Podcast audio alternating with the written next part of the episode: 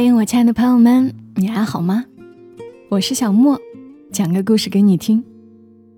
有听友说想要听我讲爱情故事，我其实也很想讲，但现在的人是不是太忙了？忙着工作，忙着挣钱，没那么关注小情小爱了。连我熟悉的那些作者们都很少再写爱情了，所以能够来分享的爱情故事也越来越少。还好，我收藏了一篇，虽然是一个脑洞大开的故事。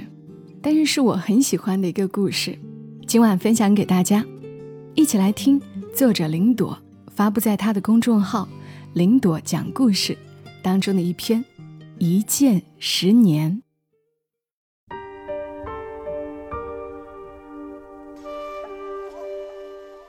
一见十年，作者林朵。大家都说，为了能名正言顺的杀掉这姑娘。报复当年的一箭之仇，青年等了足足十年。十年之前，青年还是少年，跟眼下被绑在行刑台上的姑娘青梅竹马，两小无猜。那时大家都说他们很般配，一个是意气风发的族长之子，一个是聪慧美丽的祭司之女。他们两个好像生来就是注定要在一起的。少年自己也这样认为，不然便不会遵循族里千百年来的示爱传统，用锦盒装上那支箭，于月圆之夜送给少女。这支箭不同于普通箭矢的笨重粗糙。特别精致小巧，箭足由少年亲手打磨，锐利非凡。用作箭羽的羽毛，也是他从亲手射下的金雕身上拔下的雕翎，漂亮极了。按照他们族人的标准，用这样一支箭来表达爱意，该是很有分量，很诚恳。可是，少女拒绝了他。少女说，自己已经下定决心，总有一天，自己会离开这片大山，去见识山外的世界。少年骇然，这是他们这一族绝对的禁忌。早在一千年前，老祖宗便定下规矩，族人们只能在山中生活。谁也不许离开。按照流传千年的传说，山外世界皆是地狱，天空中遮蔽着浓厚的灰烬，连阳光也射不进来，各处都飘荡着可怖的游魂，摸不着，也看不见，却能于无形中取人的性命，而且是生生褪去人皮，啃噬血肉。令人浑身溃烂，惨绝痛苦而死。唯有留在这片被天神眷顾的神山里，由神力幻化的结界，将那地狱挡在外面，人们才能平平安安活下去。所以，谁也不能离开。这是他们一代又一代传下的铁律，违反者。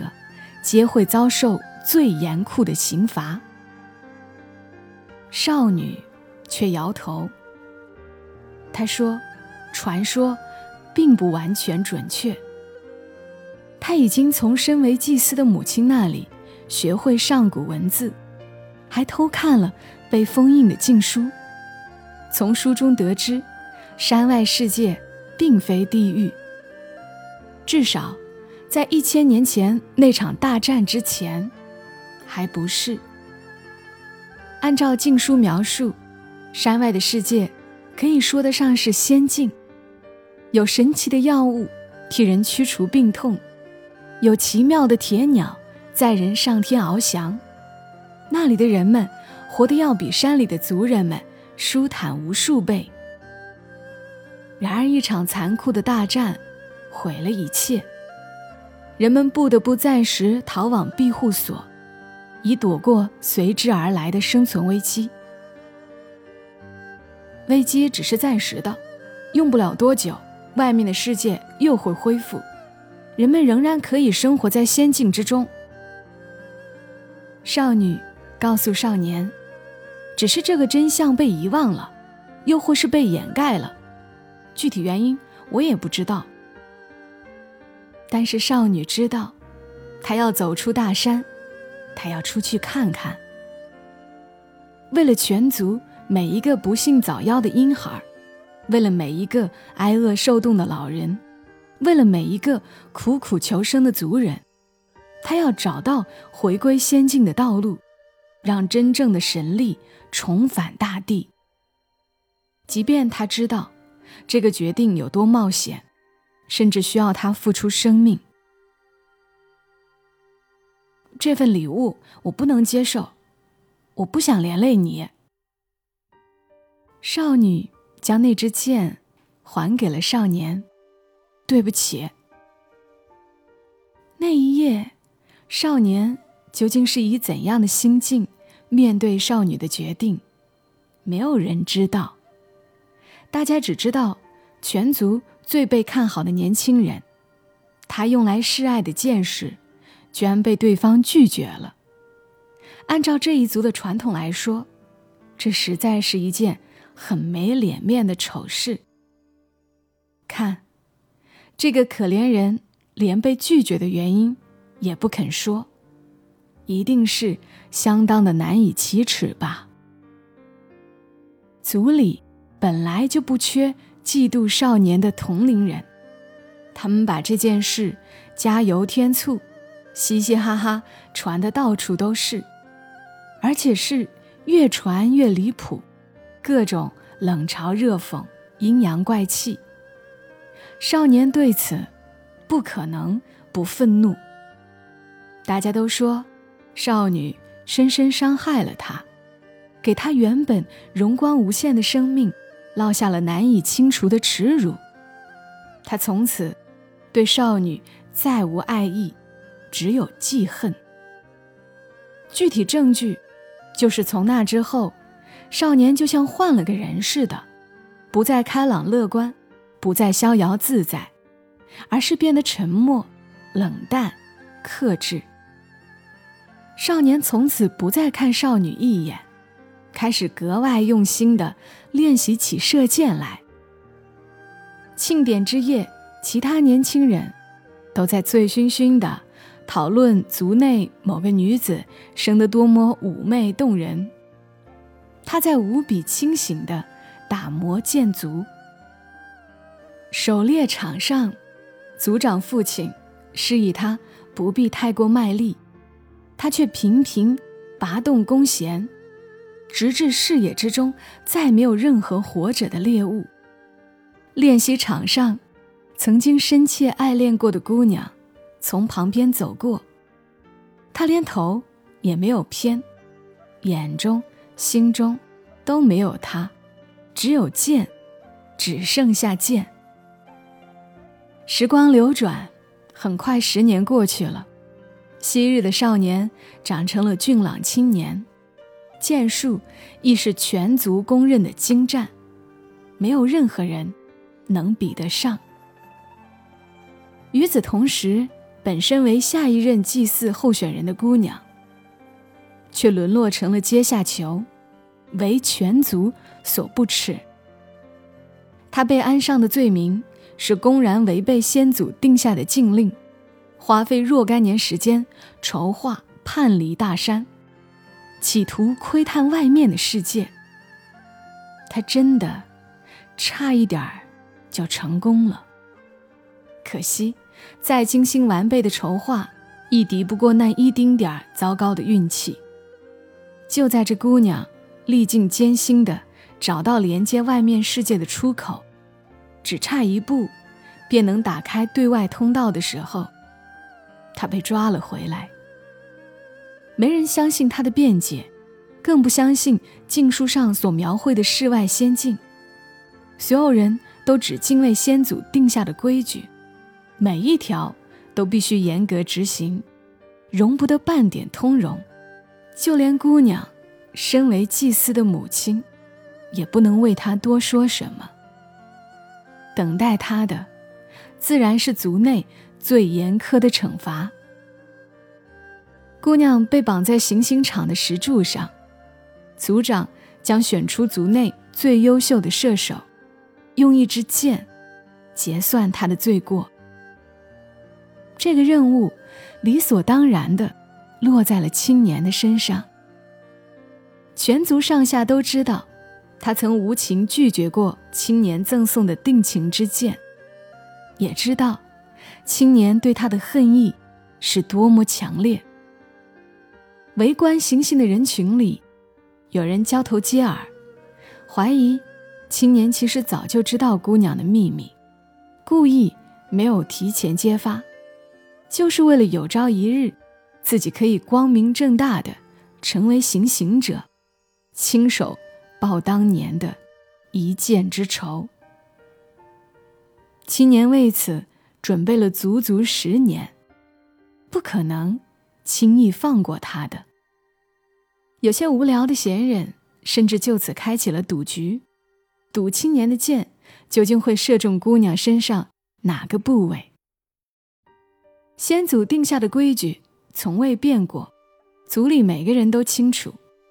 对于凡是想要逃离大山的罪人，这一箭必须穿透其身体。一剑之后，恩怨两清，没人可以再去追究罪人的罪过，该释放他们自由。反正他们都已经中箭而死。姑娘望了望行刑场上。早就化作白骨的前辈，还有乱七八糟卡在白骨间的剑士，然后转过头来，平静地看向青年，心中既有遗憾，又有欣慰。遗憾是自己只差一步就能实现毕生的梦想；欣慰的是，行刑者幸好是他。他的剑术最为精妙，完全可以一箭射中他的心脏，不必令他多受折磨。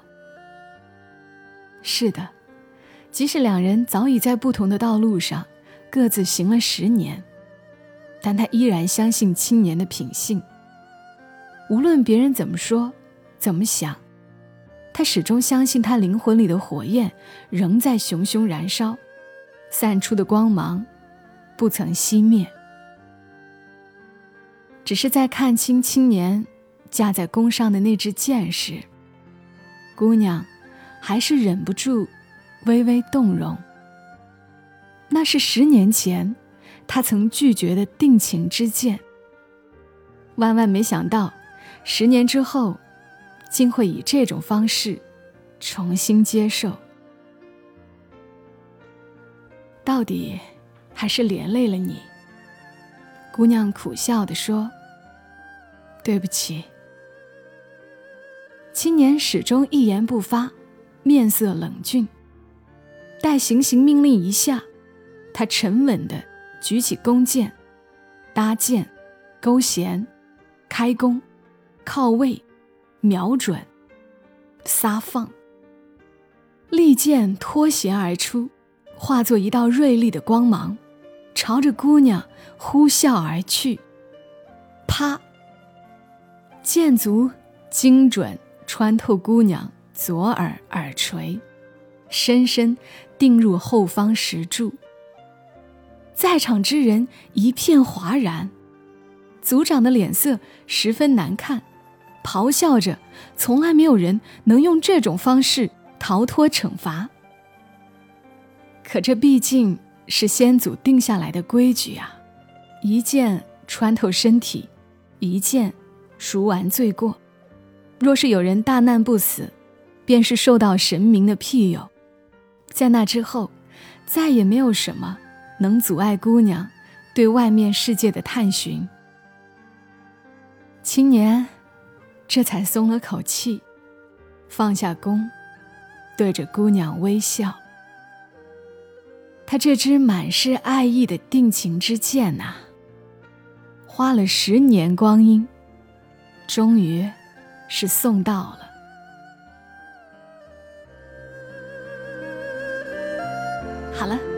故事分享完了，像看了一个动画片儿。非常感谢作者林朵。那如果大家喜欢他的故事，可以在公众号搜索“林朵讲故事”。最高级的爱，不过是成全。